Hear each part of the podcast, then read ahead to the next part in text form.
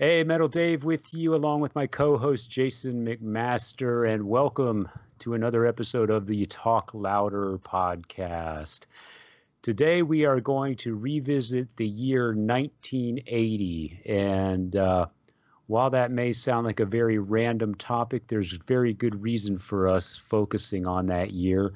Um, you could argue that it might be the most essential, it might be the year where the most essential hard rock and heavy metal albums were released, collectively speaking.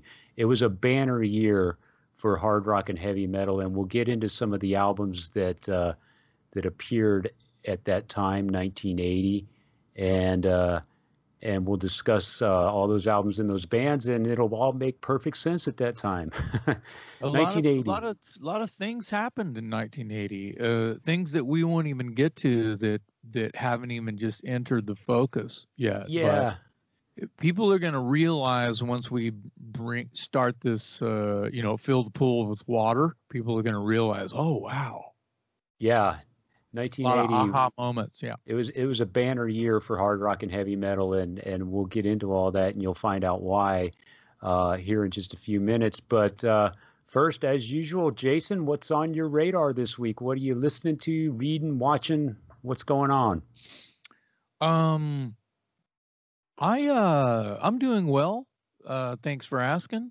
I um you know it's the same. I'm still trying to write songs and uh, and finish up songs that have been on the back burner and things like that. But you know, w- one of the things that uh, I'm uh, thinking about doing is what shall I do with cassette tapes I do not listen to anymore? I have. What do you have? Eight million I, of them. I, I don't have as many as I used to have. Uh, some of them are actually missing. There's um, I had this like wooden wine box with a, a clasp on it that you open this, you know, you know, yeah. wine this wooden wine box that fit like about I don't know about 20 cassettes in it, like perfect yeah. You know, in their cases. And I had Metallica No Life Till Leather demo in there. I had all these live Megadeth and Exodus shows. I had uh, early demos from Majesty, which became Dream Theater. I had, it was where I put the creme de la crop. Yeah. Yeah. And that's been missing, not recently, but it's been missing for years. And I, the older I get, I try to I still rack my brain and punish myself and try to figure out what the hell might have happened to that. Yeah. But you move so many times and then uh, you know what are you gonna do? Yeah. But yeah. I I've got um I've got some things that when you kind of think about it, there were probably only 50 of them ever made kind oh, of wow. things. You know what I mean? Things like that. Yeah and and then there's some things that are there's 10 of them probably only made and i was the lucky sod that got one and whether i've pressed play on it or not right? Yeah. And i keep looking over to my right because that's where i keep most of them but you know uh you know when you demo a song when you have like a sketch idea of a song you uh, the era I come from, it was cassette tapes, whether it was in a little four track recorder or just a boom box that had a mic on it that you press record and and you just gave it a go and that was your reference. That yeah. was your sketch of your song idea. I have so much of those. I've probably got five records worth of material like Dangerous Toys songs unreleased. And uh uh, Gahdzilla Motor Company songs and Broken Teeth songs and uh, yeah, the uh oh is like uh oh, uh oh yeah. keeps going. So it well, doesn't. now you're going to get a million questions about when is all that stuff being released, no, though. because uh, most of it's terrible and it would have been released already. That's my answer. So they just they can stop typing now. yeah. And the pump, some people would say, "Well, let us be the judge of that." No, you, nope. it's got to pass your test first, right? Yeah, that's right. I I'm the one that has to sing the shit. Right, and live with it. So Right. yeah, Right. yeah, yeah. That's kind of how that works. But um, you know, I'm just trying to. I'm not in the middle of cleaning house, but it feels like it when I look over there. Yeah. I, I need to do something with that. Um, it's just hard. I'm sure everybody knows what that's like when there's something.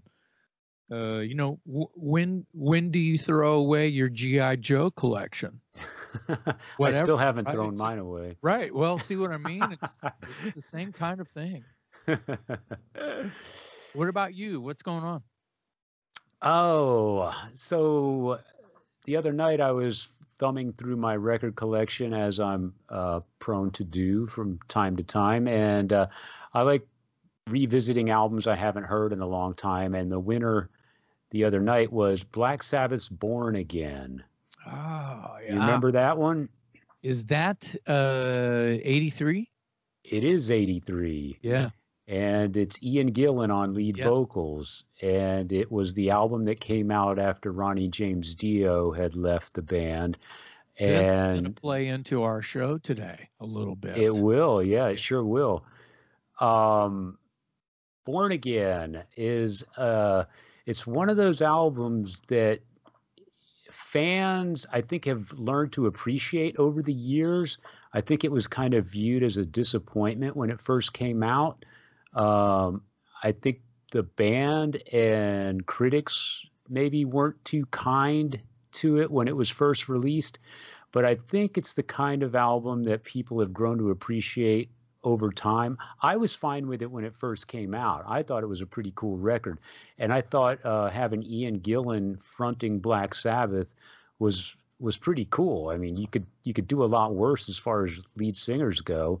well, Um, it makes it makes sense being uh, the the history. You know, they had just like Dio had just gone solo. yeah, yeah, So they're think you got to think like that too. It's like okay, well, well, the singer for Deep Purple is going to replace the singer for Rainbow. It's a no brainer. yeah, right. In It's Black that- Sabbath, in Black Sabbath. So, yeah, exactly. yeah, it's a, that's a trip.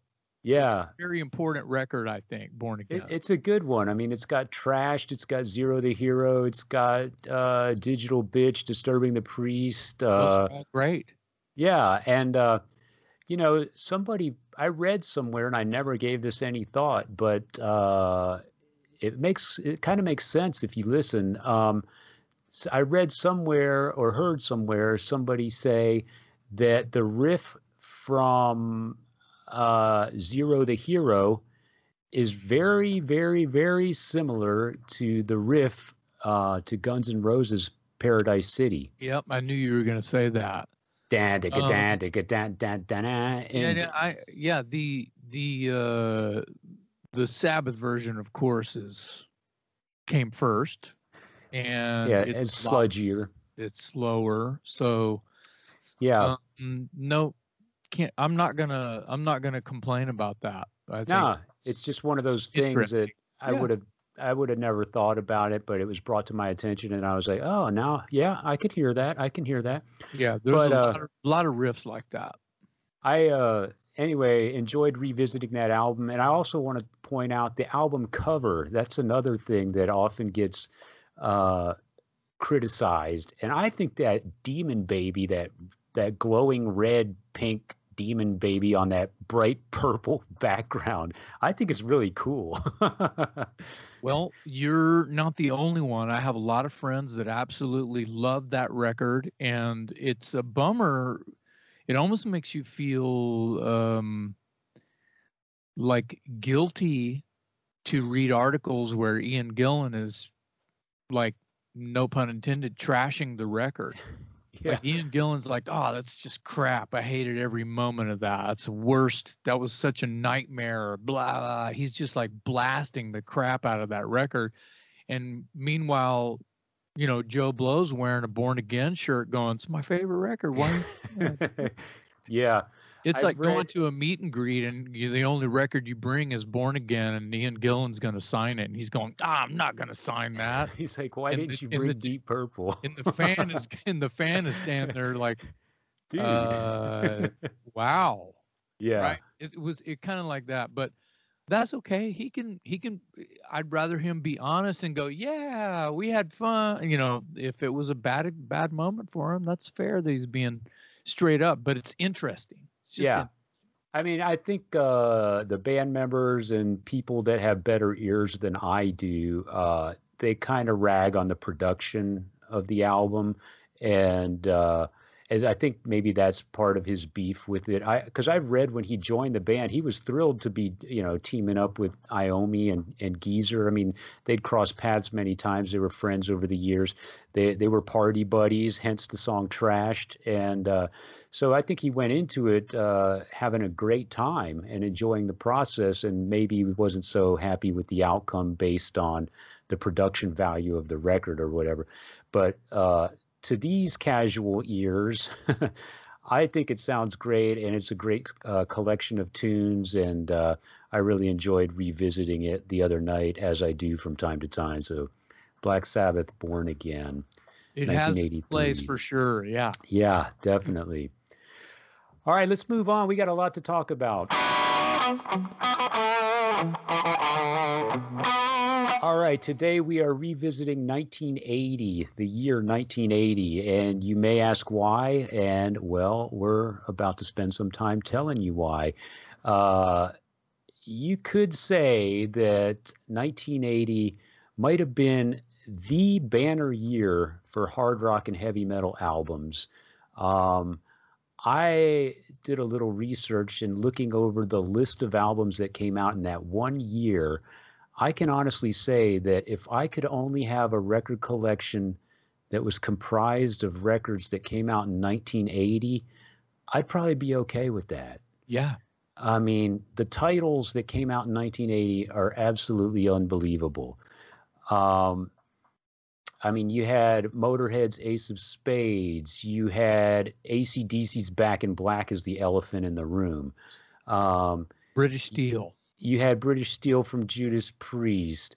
Uh, you had uh, two albums from uh, Saxon, uh, uh, Wheels of Steel and Strong Arm of the Law. Both came out in 1980. Mm-hmm. You had the first Ozzy Osbourne solo album.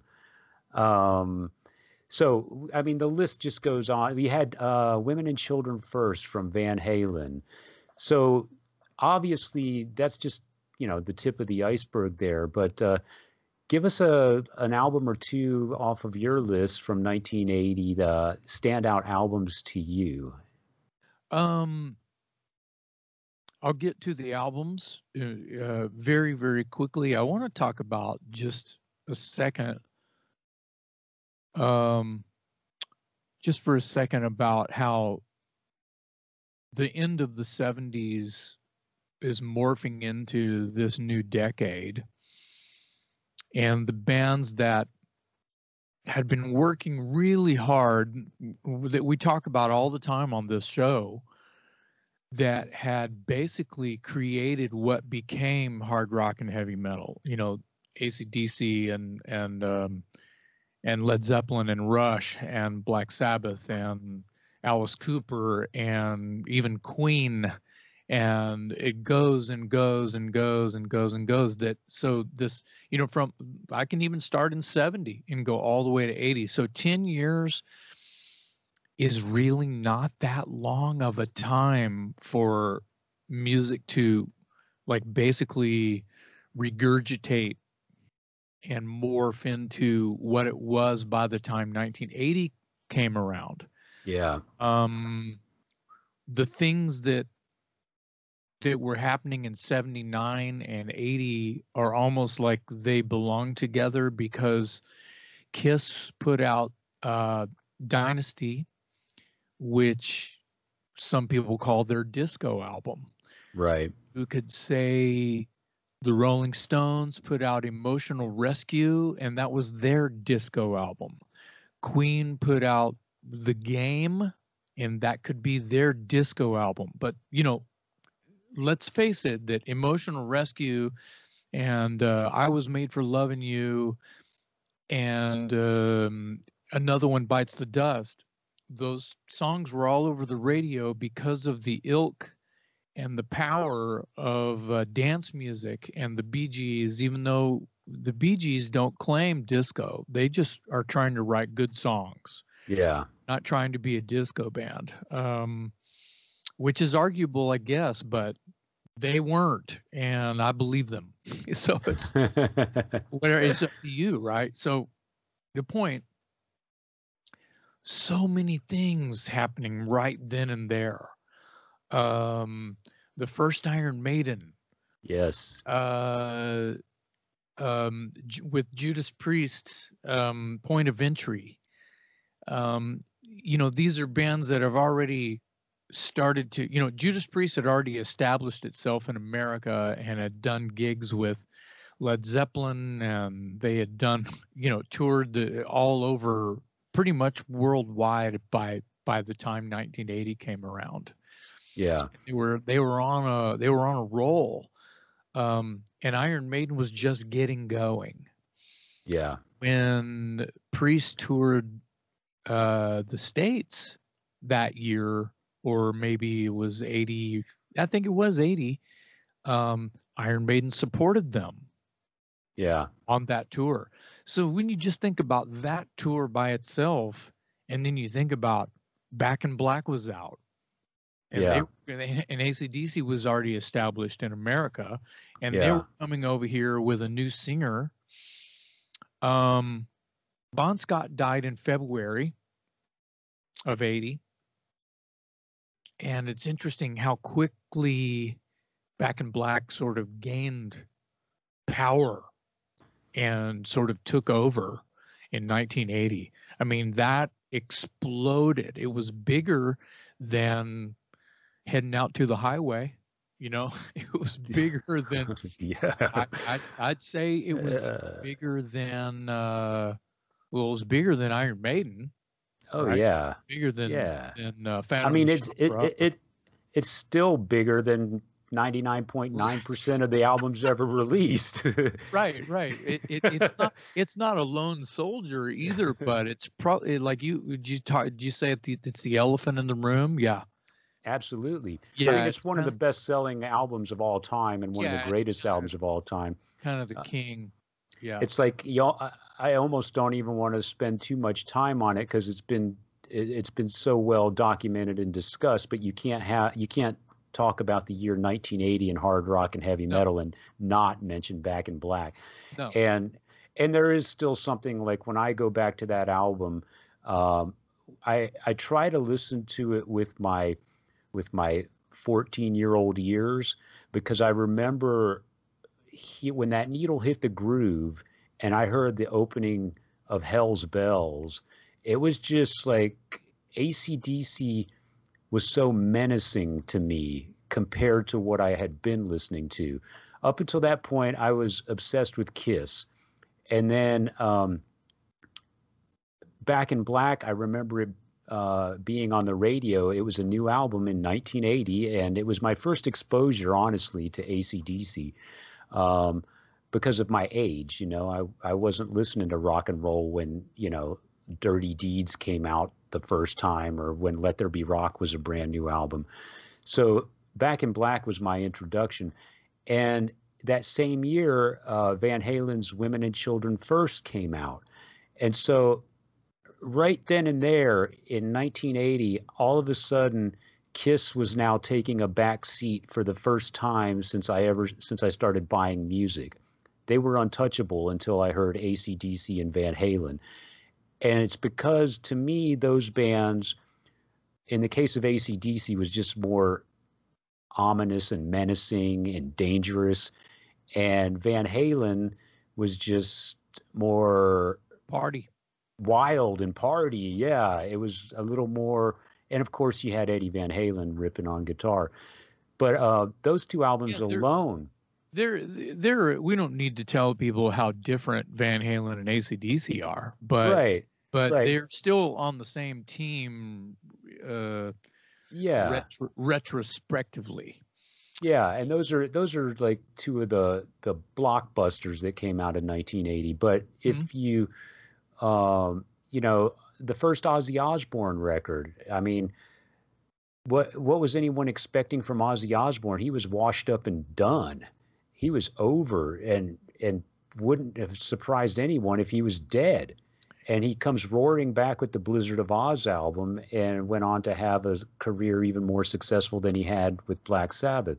I've said um, it before. He's chosen one. It's chosen. The guy. He's a golden, golden boy. And, yeah. And yeah. You talk and you think about where he's from, and you you think, how did this happen to this guy? You know, some yeah. just had written him off as this a loon. You know, he's just going to be an alley cat. You know, yeah. just hanging down with, you know, getting drunk with the boys in Birmingham all day. You know, in you know, in jail by morning. And obviously, no, really... obviously that album introduced us to Randy Rhoads, which is a whole nother, you know, thing. Yeah. So, um, that happened so fast because Black Sabbath Never Say Die was a 79. They toured yeah. in 79. That record in like in 1980 just happened and there he is with Crazy Train out. It's pretty unbelievable how fast he turned it around. And meanwhile, his former band is out with Heaven and Hell in the same year, 1980. came out in 80. So they got uh, to work.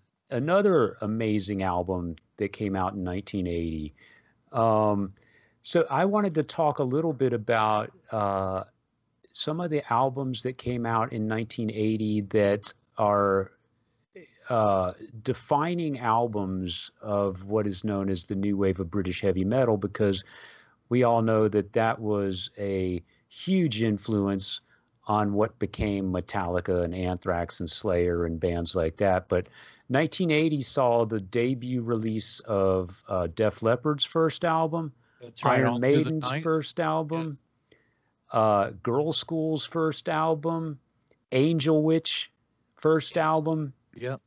Someone did the research. There's a uh, let's just call it out. Someone did a lot of great research, and there is a wiki page solely about hard rock and metal that we are sort of like borrowing uh, snippets from to throw up in the air here and and uh, and talk about. And so whoever did that um, really made uh, sure the world, if they wanted to know about the relevance of 1980, it's all right there. There's so much more, though. I, I, I uh, sorry that I interrupted you. I wanted to bring up some important thing, or at least a couple of little things. John Bonham died in 1980. Right. So Led Zeppelin was technically disbanding. Right. So you've got um, uh, Ian Gillan put out a solo record in 1980. Yeah. Which would have yeah. been just a couple of years prior to him working with Black Sabbath, Black Sabbath. on Born Again. Yeah, yeah. Um, Dennis Stratton leaves Iron Maiden in 1980 and was replaced by Adrian Smith. Right. Peter Criss left Kiss. Yeah. Yeah. And um, and Kiss released Unmasked in uh, 1980, which is we were so so here's some contrast for you. The the point of the show is to point out all the the essential great albums that came out in 1980.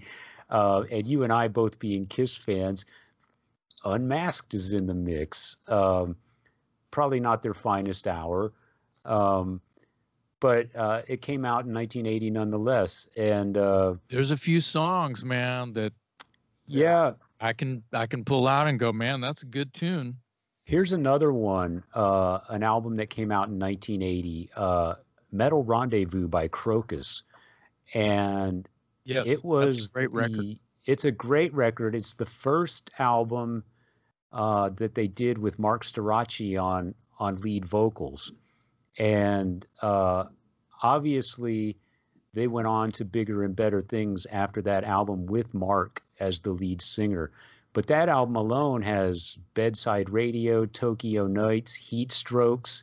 I mean, those are classic, classic Krokus songs that they probably still play to this day if they're if if they were out touring. So, a very important album, um, and probably the foot in the door in America, probably not quite. It wasn't, you know, One Vice at a Time and, and Headhunter were their big breakthroughs, but that was the album where the seeds started to germinate because they had Marc Storace on vocals and the sound was starting to develop into what uh, what became sort of the classic Krokus sound.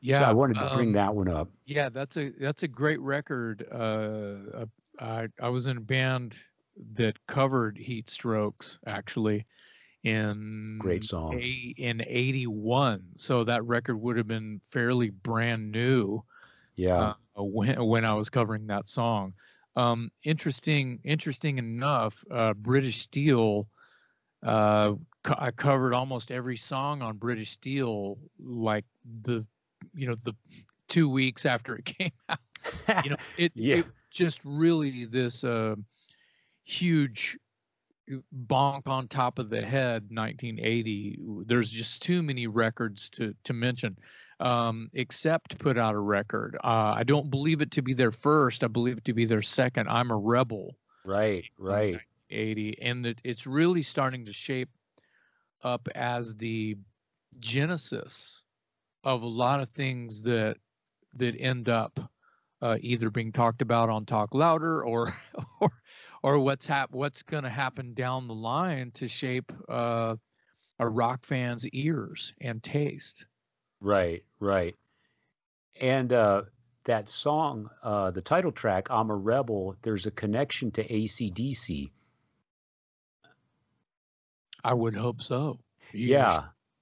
It's, uh, I, I think the guy that engineered that record or produced that record is the oldest brother of the Young brothers, Angus, Malcolm, and George. right. And so there is an ACDC connection, and Right. I've heard that uh, that ACDC actually recorded a version of that song, and to this day it remains unreleased and lost in a vault somewhere. But Wow. if that if that, if that's out there, that'd be interesting to hear Bon some- Scott. That's some really good lore because I've never heard that before. That's that's awesome. Yeah, Um, I got one for you. yeah, uh, yeah, give it to me. Here, here's another one that came out in 1980. Uh, Scorpions Animal Magnetism. And favorites. it's a great one. And, and here's the thing with that album I think it's a really good album, but uh, much like uh, Judas Priest's point of entry got kind of lost between British Steel and Screaming for Vengeance, I feel like Animal Magnetism got lost between Love Drive and Blackout. It kind of it, it, it's the album that came out in between those two albums that are considered classics and then there's that one like the the the baby album in the middle that is really worth your attention but it, it wasn't like the next logical step. It was kind of like um i don't know. It's to me animal magnetism is is i don't want to call it the forgotten album because it's certainly not um but, I've got a promo poster framed in my office right behind me, which is quite rare.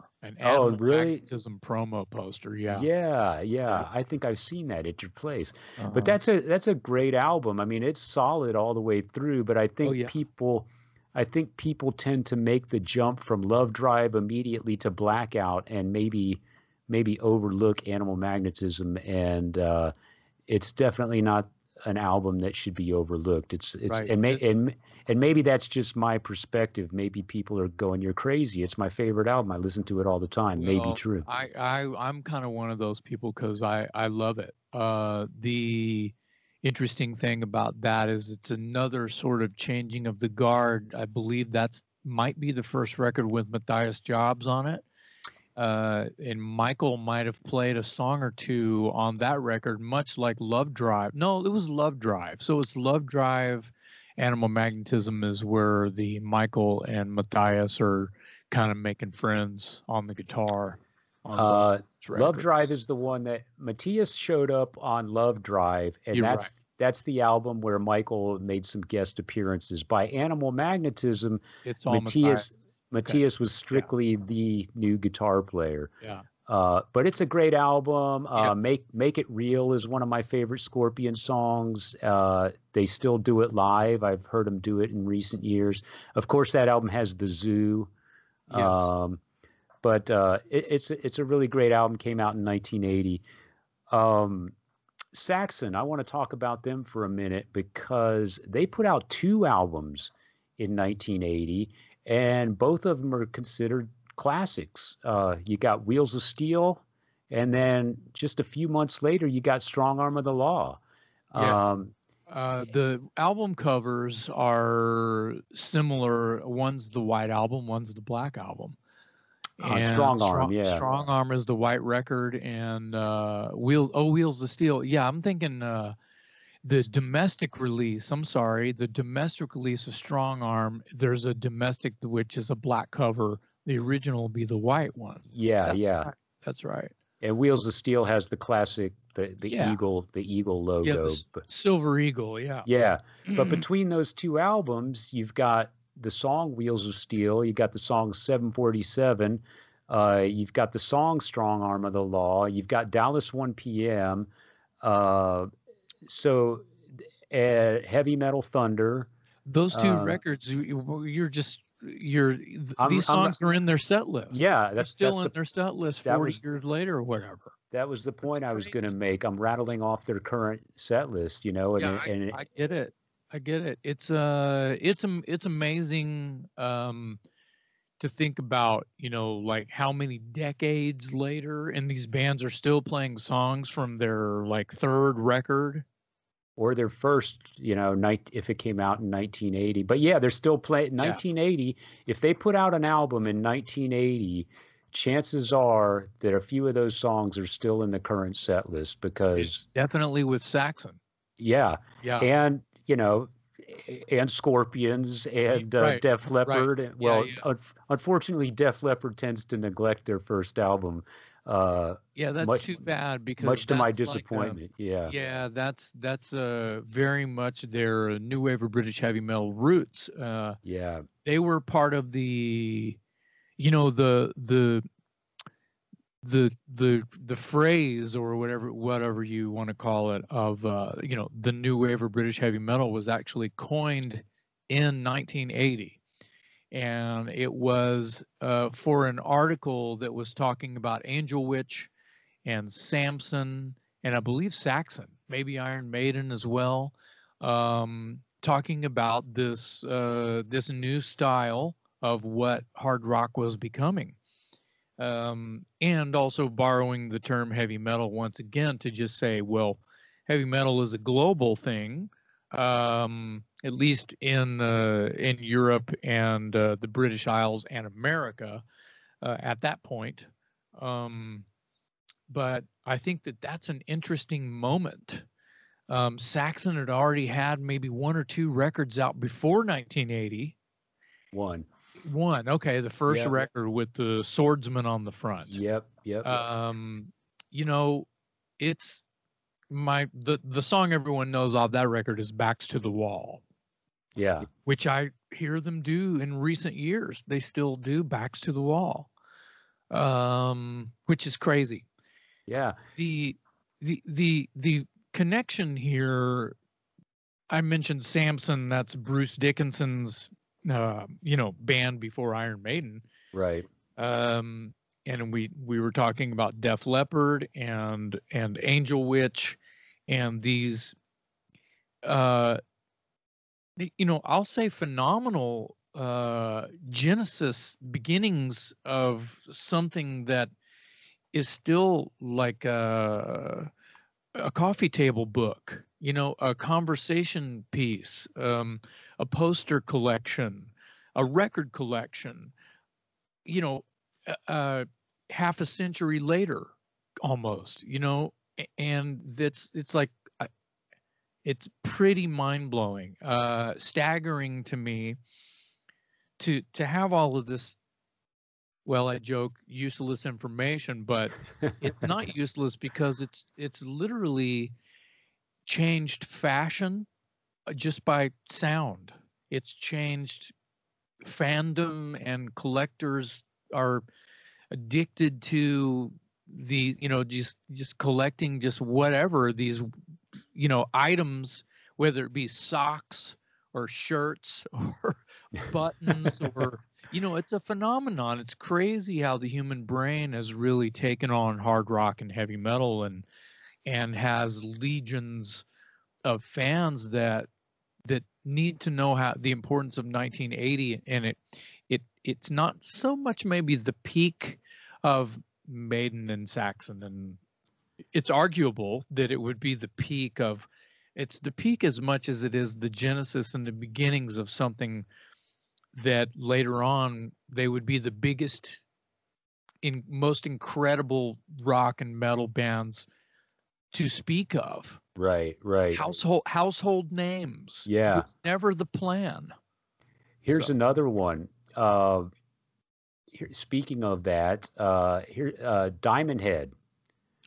Uh-huh. came out in 1980 uh yep. what is it lightning lightning to the nations yeah, or to nations yeah. Um that album has am i evil on it? And of course metallica made that song into you know an arena anthem. well, they, and they took it and they took it as uh, as bread for their babies, so to speak. They created a sound by by by covering like seven. Okay, here's here's a funny at the Whisky in '81. I think might have been their first gig right out of the garage Metallica opens for Saxon and plays yeah. like six or seven Diamond Head covers. Yeah. maybe a Sweet Savage song, Let It Loose, and maybe one more cover song. Maybe oh they no, and they played Hit the Lights, their only original song that was wow. kind of finished. And it was the original lineup too, with with Dave Mustaine, Lloyd Grant, Ron McGovney, and of course Lars and James on Lars on uh, James on lead vocals only. But that right there is another moment that I mean, we do Saxon is relevant to Diamond Head is relevant to all yeah. of the things that that we know and love and are in the soup yeah. right now that we're talking about. Um, yeah. I want to mention Girl. Ah, I was uh, going to bring sheer, him up. You beat yeah, me to sheer, it. Sheer Greed came out yeah. in 1980. Now, um, tell us about Girl. I mean, I know I I know all about Girl, but you tell us, uh, give everybody a rundown of of uh, casting. Who's who's in Girl and where are they now? Yeah, well, uh, Girl was uh, fronted by Phil Lewis, who has been the singer for L.A. Guns for years and years and years. And um, years. and years, and is still the singer for LA Guns to this day. Uh, so he's obviously made a name for himself uh, well past Girl, but he, Girl was his start. Um, and uh, his bandmate on guitar was Phil Collen, uh, who has been in Def Leppard for years and years and years and years. Yeah. and is still in the band to this day. Mm-hmm. Um, that album, Sheer Greed, uh, couple interesting things. There's a song on there called Hollywood Tease that ultimately uh, was recorded by LA Guns when Phil joined LA Guns. So it's also on an LA Guns record. And um, and they do a cover of "Do You Love Me" by Kiss from uh, from the Dynasty record. That's also on that. Oh, that Do You album. Love Me's on Destroyer. Yeah, yeah, exactly. It's on Destroyer and yeah. uh, written by Kim Fowley. That's right, right. Uh, so yeah, that is 1980 again. A band called Girl, uh, and as the name suggests, they were uh, kind of glammy, and uh, so you could you could say that they might have also been a precursor to what became sort of the Hollywood hair metal scene, for lack of better term. Definitely, uh, I don't. I don't know that Girl ever toured the states. They may have, done a tour over here, like a handful of dates. I don't know the history of Girl at all. I do know that there were weren't there a couple of brothers in the band too? Uh, yeah, I think you're right. Uh, Lafferty or something yeah, like that. Yeah, something like Laffy, that. Lafferty, yeah, yeah, something yeah. like that. Yeah. yeah. Yeah. So there you uh, go. Yeah. How that's, about that's kind of important. Uh, how about one of your favorite okay. bands, Rush? They put out an album in 1980. Yeah. Uh, Permanent Waves. Was it Permanent Waves? Uh huh. Uh, Uh, what's what songs are on? let me, let me double check here. Yes, Rush Permanent Waves. Waves, That that's is uh, Spirit of the Radio. Yeah, yeah. So another huge album. Not only a, a huge album uh, for us fans, but it was a pretty pivotal album for Rush um, at, at that point in their career because it's kind of the album where they sort of streamlined their sound a little bit and kind and got away from every song on the album being some long drawn out epic and they they started writing a little more shorter punchier songs Hooks. uh yeah Hook, hooks, if you will. am i am i if right Rush- is that is that the album where they if, probably if Rush could, well, Spirit of Radio is huge. Free yeah Will, Free Will is on that record. Free Will and Spirit of Radio were massive hits, radio hits for what was known to be a prog band, yeah um, influenced by you know Yes and uh, UK and whoever you know, uh, uh, Mahavishnu Orchestra and, yeah yeah and jazz and and uh, and and Led Zeppelin, of course, too. But at the same time, it's the precursor to the the follow up record right after that was their magnum opus, which was Moving Pictures, pictures yeah which yeah. was in uh, literally right after that yeah right after that which in the if you read uh, if you see you know movies and documented footage or where they're talking about it and articles and even pundits writing about moving pictures and even uh, Neil Peart's words it's where they find my words would be they figured out how to straddle the line of being what they're known for and having this new thing where they could be on the radio and have the best yeah worlds at the same time. They figured it out. yeah that was the album where they figured it out that's Tom that's Sawyer. All you got to say is Tom Sawyer. Red that's Park yeah. Yeah. Yeah, and I but I think uh, what was it the the album just before it the one we were talking about in 1980 Permanent Per- Waves. Permanent Waves. Yeah, Yeah, that that sort of that sort of set the stage for for moving pictures. But hmm um, yeah, that, uh, again another huge album, very important album came out in 1980. Um, Uh, Bruce Bruce's band Samson had a record out. It may have been their first release called Head On. Samson. It's Head the On. first album with Bruce on vocals. Okay. I think it was I think it was their second album overall. It may Oh, have been their third, but it it's notable for being the first uh, to feature Bruce. Yeah. And then to know that not very long after, I mean, just you could say a handful of months if you wanted. You know, it's like counting baby months. You know, oh, how old is your child? Oh, like 20 months. Yeah. You You're what I mean? So 24 time that he- months. yeah, by the Yeah. by the time he was doing Number of the Beast, it was like, wait a second, I just saw you in, in Samson not long. You know, Yeah. that's how that was kind of again makes 1980 relevant of how, how quickly things move in rock in rock and roll.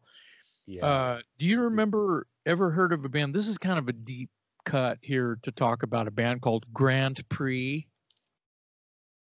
Is that uh, Robin McAuley? Yeah, he wasn't an original member, but okay. it's where I first heard Robin McAuley, who ended up in Michael Schenker years later.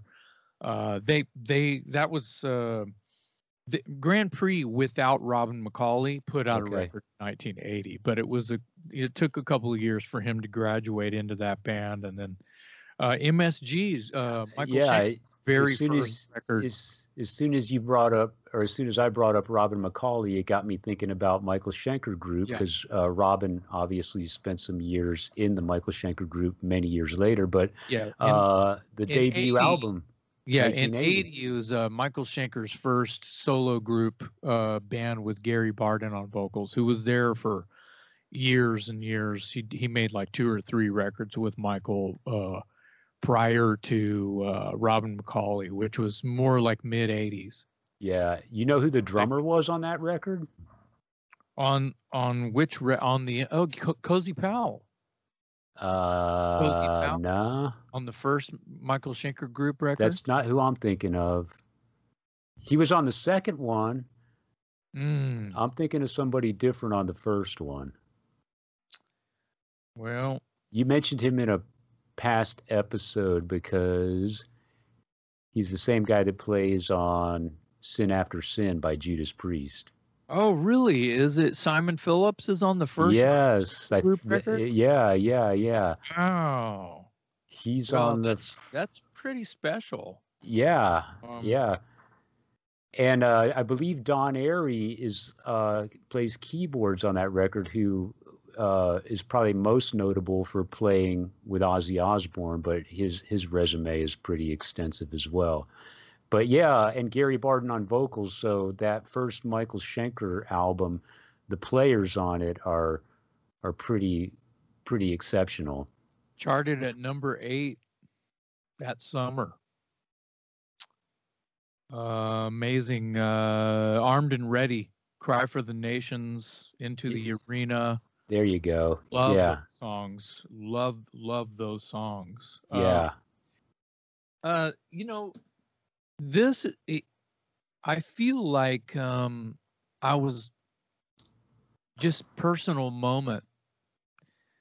I feel like that year is when I was really starting to understand uh, how to play my instrument, and a lot of these records we're talking about and these in the lore that we're mentioning in between, you know, the the sprinkles, right? yeah, um i was reading this stuff I- i mean the things i know now i didn't know then but there were parts of these things that i knew about 19 you know that were happening by the time i got to austin in later that year or early 81 whichever and uh was really starting to figure it out. So i was feel i feel like i was uh, you know, shedding skin and becoming who I am in 1980 as well. yeah, I yeah. really, do, I really do. Um, just when I go down, the, I mean, Tigers of Pan Tang put out their first record in 1980. It was only a couple of years later, or a year after that, that I completely fell in love with Tigers of Pan Tang. Specifically, uh, uh, Spellbound and Crazy Nights. Yeah, Those the records that had John Sykes on them. right. It was kind of a step up in the in the. They needed a shredding guitar player. Yeah, Really kind of stepped up the songs quite a bit. yeah, Um, I didn't really enjoy Tiger's first record, Wildcat. They had a different singer. Um, they didn't have Sykes, uh, but right. There's a couple records that were really really amazing kind of interesting footnote here is while jess cox this original singer for uh wild uh the record called wildcat uh Yeah. tigers of pan tang um uh jon deverill who replaced him in tigers who was on crazy nights and spellbound not in the, that order specifically jon deverill who's a singer replaced Jess Cox, had a band, was in a band with Phil Campbell from Motorhead Oh wow. called Persian Risk. Oh yeah, yeah, yeah. Sound familiar? I know the name. Yeah, Yeah, yeah, yeah. Don't yeah. know if they, I mean, maybe they put out a record, but they were like a fledgling new wave of British heavy metal band. yeah, And I'm Yeah. sure, I'm sure Lemmy knew all the all these guys. Yeah. knew all these guys. Who, who is there? Someone Lemmy didn't know that was a British band? You know, I don't think yeah, yeah. So I, I really uh, need want to stop real quick and say this topic gets me excited. well, I, I mean, it's like I said at the top of the episode. Uh, if I could only, if if if I could only have a record collection made up of albums that came out in 1980, I would be okay with that. Yeah. But there are so many great titles that came out in 1980. I can't think of another year where there were so many essential albums released in the span of 12 months. I, I just can't think of one off the top of my head. And we're we're talking landmark albums here. I mean, uh, obviously Back in Black, obviously the first uh, Ozzy Osbourne record, obviously Ace of Spades, Uh, obviously, women and children first. Um, you know, obviously, Def Leppard's first record. Look what they became. I mean, uh, Iron Maiden's first album. I'd rather not. Yeah. Touche. I'd rather not. Yeah. Uh, but I meant that real as- quick. y- You're yeah. you're on a, you're on a roll, and once again, I want to like turn the faucet off for a second. um, check this out. So there is this band that's from the Midwest, I think, and it's I don't need a fact check on it. I, I feel terrible that I should know because I actually uh, was lucky enough to play um, a festival in Germany with them. A band called Manilla Road. yeah. Manilla Road is such a huge um, topic in Germany. They are one of those sort of Valhalla power metal meets new wave of British heavy, you know, hard rock uh, metal type of a, um, you know, classic sounding sort of um I, I mean they could have been from Germany. They they're they're like uh they changed the way like there's there's not a German festival these guys didn't play. Uh Mark Shelton passed away years ago now. Uh the the main guy, the singer guitar player guy and he uh they have people in Germany have shrines. They have Mark Shelton shrines. Anyway, their first record came out in 1980, if I'm not mistaken. And I just wanted to say uh, one more relevant moment uh, 1980 is just the fact that you know years and years and years and years and years later there's and they were kids in 1980 so Yeah. it's kind of just it's crazy Yeah. they would have been like an American budgie kind of a thing. Right. Okay. Totally Gotcha. relevant in, in one way or another, but definitely in parts of Germany probably have flags raised right now that say long live Manilla Road and Mark the Shark Shelton. So yeah. Yeah. Yeah. What about uh, Thin Lizzy did something in 1980? Chinatown. Chinatown. Yeah. sir. Yeah. yes, sir. That's one of my favorite Lizzy records. I I knew that. So uh, a little bit of a different album because they brought in Snowy White on guitar to Correct. replace replace Brian Robertson or Gary Yes. Moore or Brian Brian yeah. because So- they had, uh, they had just done uh, uh, Jailbreak, I believe. So No, That- they did one bad after Jailbreak. Bad reputation. No, that's early. that's- um, So uh, Black Rose. Black yeah, Rose. that's Gary Moore. Yeah, that's Gary Moore, and I believe that would have been right after uh, Jailbreak. well, not um, mistaken. But Chinatown is 1980. Snowy White. Uh, rumor has it he played in a version of Pink Floyd. He was a touring guitarist. He, he Wow. he never recorded with them to my knowledge but he did he was a touring guitarist for pink floyd yeah and that was a weird album for thin lizzy in some respects because uh as we mentioned with with snowy white on board it was no longer the classic lineup but it was still a very capable lineup obviously and it was sort of an album that uh, you know, you could argue it was it was Thin Lizzy a little past their prime, uh, and I don't mean that in a negative way. I just mean that the the commercial success kind of dropped off at that time. But it's a really solid album. It's I not, love every song. yeah, it's not the Kill- household Killer name on the Loose. I love Killer on the Loose. I love we will be title track. strong. Yes. Yeah, Sugar um, Blues. Yeah. There's a bunch uh, of great stuff on there. didn't I? Yeah, it's a great, it's a solid, solid record, and uh, it, it it obviously gets overshadowed by some of the classic titles like uh, you know, Jailbreak and Bad Reputation and, and Black Rose, but uh, a Yeah, stand may up. not even. It, some of that might not even show up on a greatest hits if you found the Lizzy greatest hits, which is unfortunate. Yeah, because it's a solid album. Yeah, um, really good there's one. a there's a little bit of a of a trivial moment that I feel like I brought up before in the movie in National Lampoon's Vacation.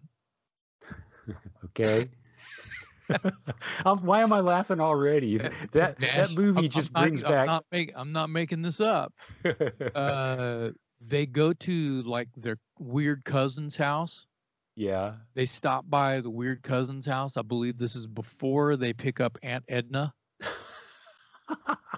or or or no, Aunt Edna's there, and they have a picnic and the whatever, and and they're anyway they they go to uh like uh can't remember the kid's name. Russ is the boy, and uh, Audrey Audrey is the the daughter's name. She goes to the cousin's room and the the cousin the the blonde girl cousin or whatever uh, is um showing her a shoebox full of weed or something like that they grew there on the farm or whatever Right. and in the background that's not even that's not the important part who cares about that the important Yeah. part is in the background leaning up against like the vanity is thin lizzy chinatown album cover no way. yeah Really? Yeah. Yeah. and- Wow. And, the, maybe the edited for television version doesn't have that in it, maybe. Uh, but the Oh, version I have has Thin Lizzy Chinatown leaning against the vanity in the back. Oh, I'll I'll have to look for that next time I watch that movie. You may Never never you may have to that. watch it a couple of versions of it to find it. But Yeah. it's, it's in the cousin's bedroom when they go to Randy Quaid's house in the Midwest somewhere to pick up Aunt Edna. Wow. If wow. that makes any sense to you or anyone listening. No, that's great. That's great stuff. That's Yeah. that's good trivia. Well, that's that's the that's what nerds are made of. yeah, right exactly. Yeah. well, I I think we covered 1980 pretty well. I just wanted to uh, bring it to everyone's attention. If you weren't aware already, 1980 1980 was a blockbuster year for hard rock and heavy metal. Some of the most essential albums of the genre uh, were released in 1980, and uh, I Things mean, were changing. Things were changing in 1980. yeah, There were there. It's pivotal. and a lot of Uh, the albums that we spoke of that came out in 1980 uh, were the template and and blueprints for bands that came later. Um, I don't think Metallica would be the Metallica we know if it wasn't for a handful of these albums that came out in 1980 that we Uh, mentioned no- today. notably, notably, Ace of Spades, uh, British Steel, Diamond Head, Diamond Head, Lightning to the Nations, Angel Witch. uh, first Angel Witch record, uh, and you could go back to Lars's Deep Purple fascination as just as much. Um, Yeah. but for the most part, I think the the Motorhead and the Priest and the Diamond Head were uh, very important to just even two or three years worth of those Future guys generations, meeting in Los absolutely. Well, Metallica in particular meeting in Los Angeles and getting the first version of the band together, covering all those great old tunes um, that were just a couple of years old. And Yeah. Then, uh, you know, writing their own songs that were influenced by exactly what they were covering, which is how bands, that's how it works Yeah. you you you cover you you cover what you love and next thing you know you're being influenced by what you love which is exactly what life should be about Sure. Yeah, Yeah. absolutely. All right.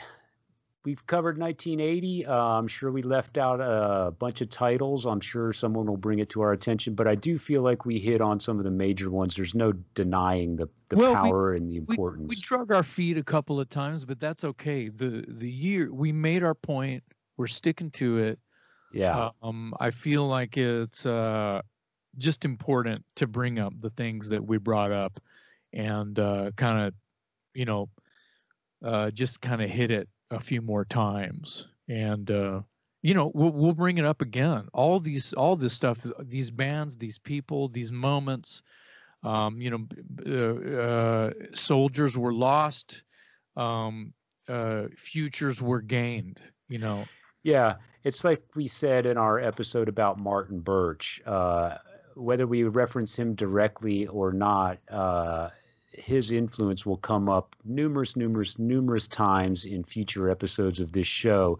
He uh, produced half the records we mentioned because today. we can't, it can't be helped. And much like uh, we will reference some of the albums that came out in 1980 over and over and over and over again because 1980 was such a banner year for the type of music that we love. Amen. Jason, my shot of rock and roll for you this episode is uh, I want to take you back. You told me a story one time, and it, I, I, thought it was pretty funny. I don't remember it entirely, but uh, I'm sure this will trigger a memory for you, and and wanted you to share it with our audience.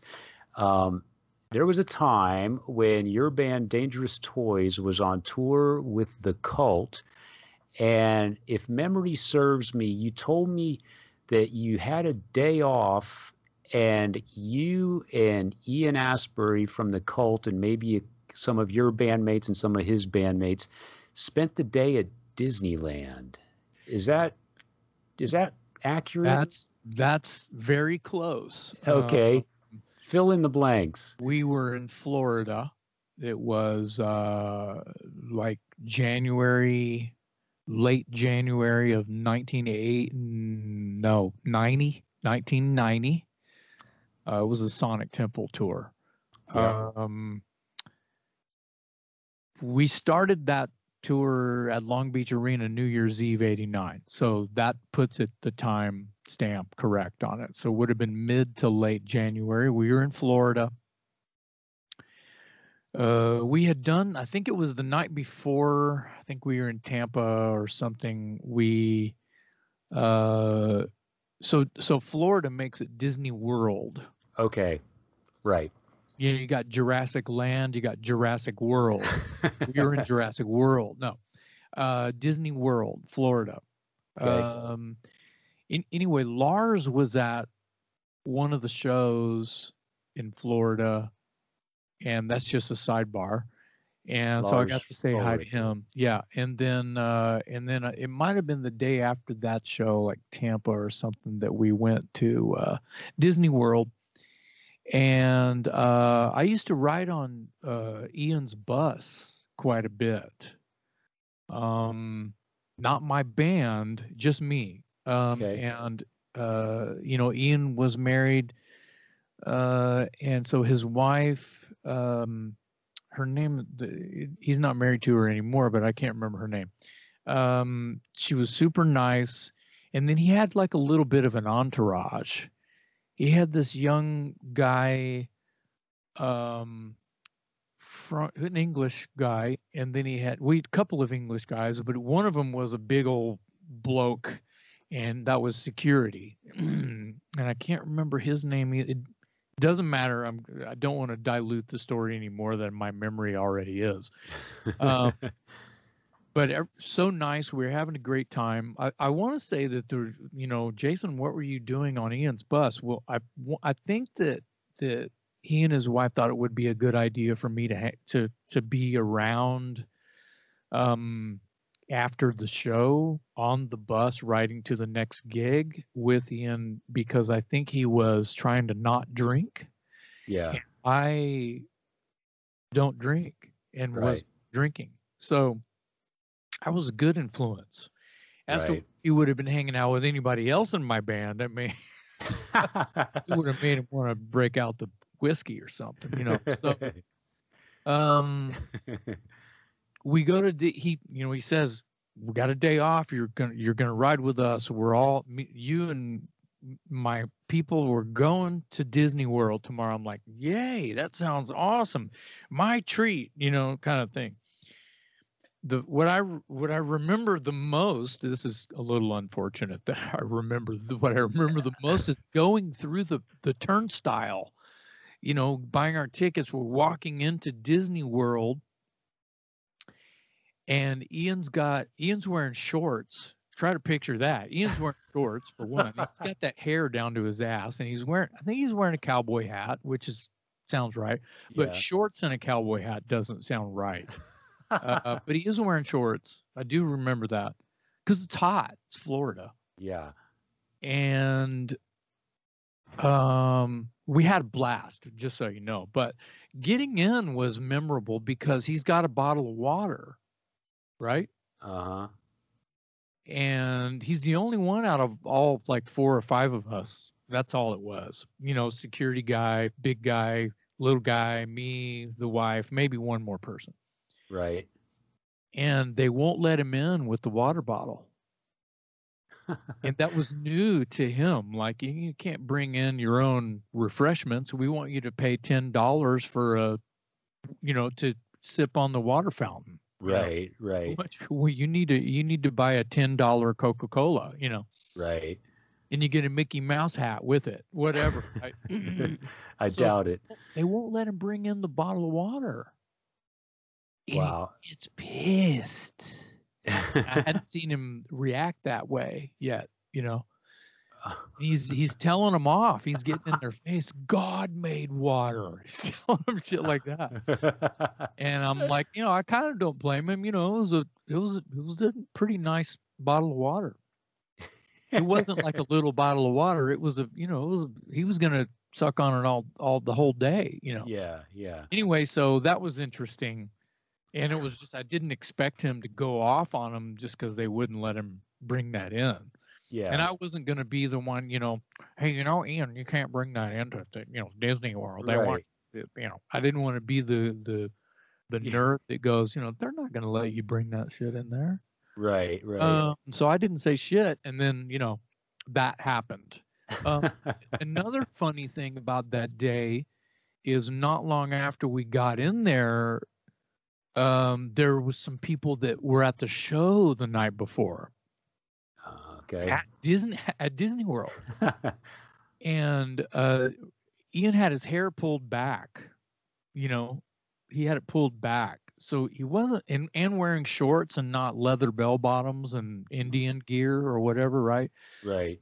he didn't really, you know, I, I mean, I'm hanging out with Ian Astbury, you know, and, and we're cool, we're chummy, and th- we're having a great time, and we're at Disney World, and this is a black, and there's these fans come up, and they they have me sign autographs, and Ian's standing right next to me, and they didn't ask him for for any signatures, and they he's didn't looking at recognize me, him. he's- and he's right there next to me, and he's he's making fun of me, he's like whispering kind of in my ear you, you want me to sign that for you? You know, whatever. I don't remember exactly what he was saying, but he, he was kind of rooting tooting me right there next next. yeah. to me. He's like, hey, give me a hard time. don't you yeah. know I'm the headliner? Yeah, yeah. What are you doing signing that shit? You know, and I thought it, it was awkward. You know, Yeah. it was just weird for me.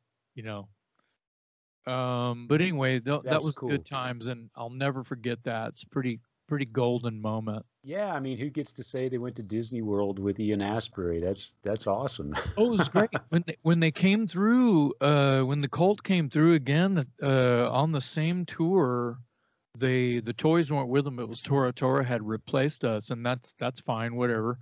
And um, Ian wanted to go to a record store, and I was I was I was like, well, I'm with my friend, and he's just got a pickup truck, and he's like, I don't care, We're, I'll ride in the back.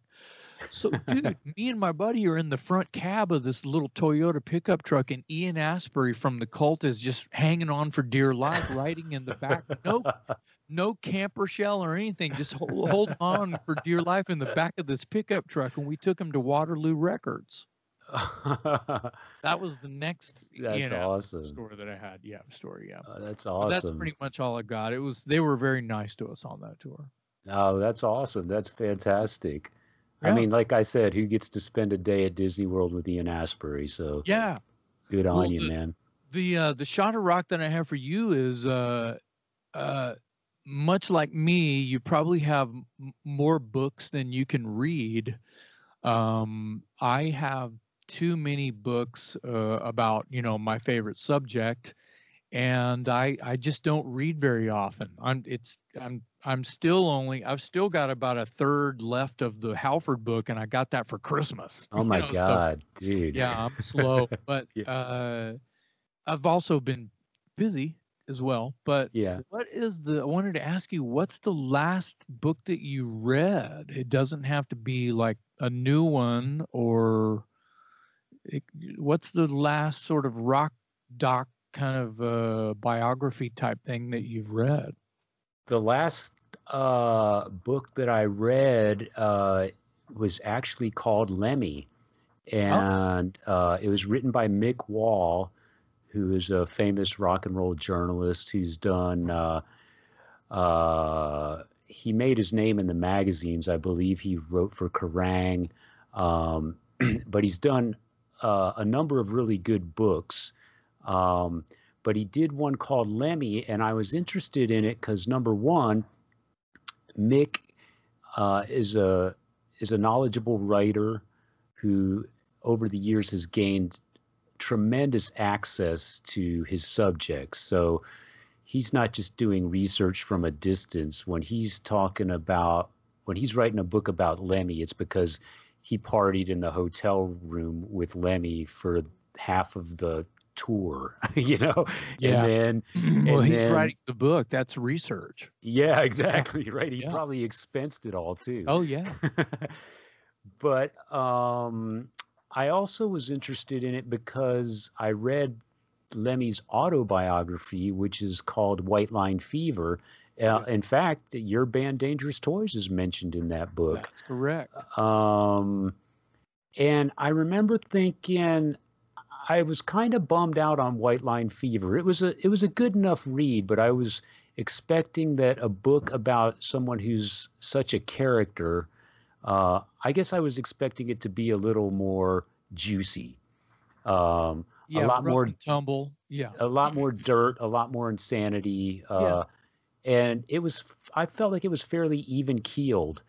Um, Well, but he li- needed that. He needed a book like that just as much as he needed like a road dog story. So, Yeah, and because it was his autobiography, I figured that's the way he wanted to present himself. So, okay, Yes, that's fine.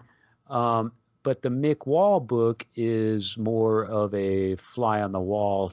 Uh, again, no pun intended. I feel like we say that a lot on this show. Yeah, that's all right.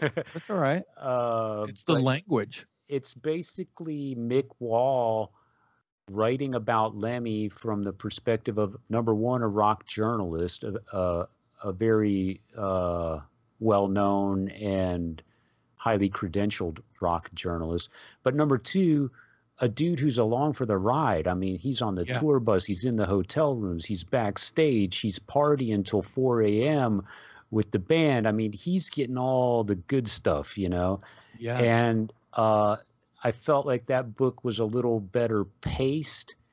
Uh, it, it it starts off a little slow, getting through the Hawkwind stuff, but once they finally get to the Motorhead stuff, the ball starts rolling. And uh, I got to say, I kind of liked it better than the White Line Fever book. So wow. um, I check that out. yeah, I would recommend it. It's pretty good. Uh, I liked it better than White Line Fever, and it's Lemmy, and it's it's sort of a it's a firsthand glimpse into the life of Lemmy from a guy who was actually there and uh, has all the great stories to tell and doesn't mind telling them. So it's got a red cover. It's got a Lemmy's silhouette on the front, and it's just Okay. called Lemmy, and it's written Okay. by written by Mick Wall. So worth checking Excellent. out. Yeah, yeah.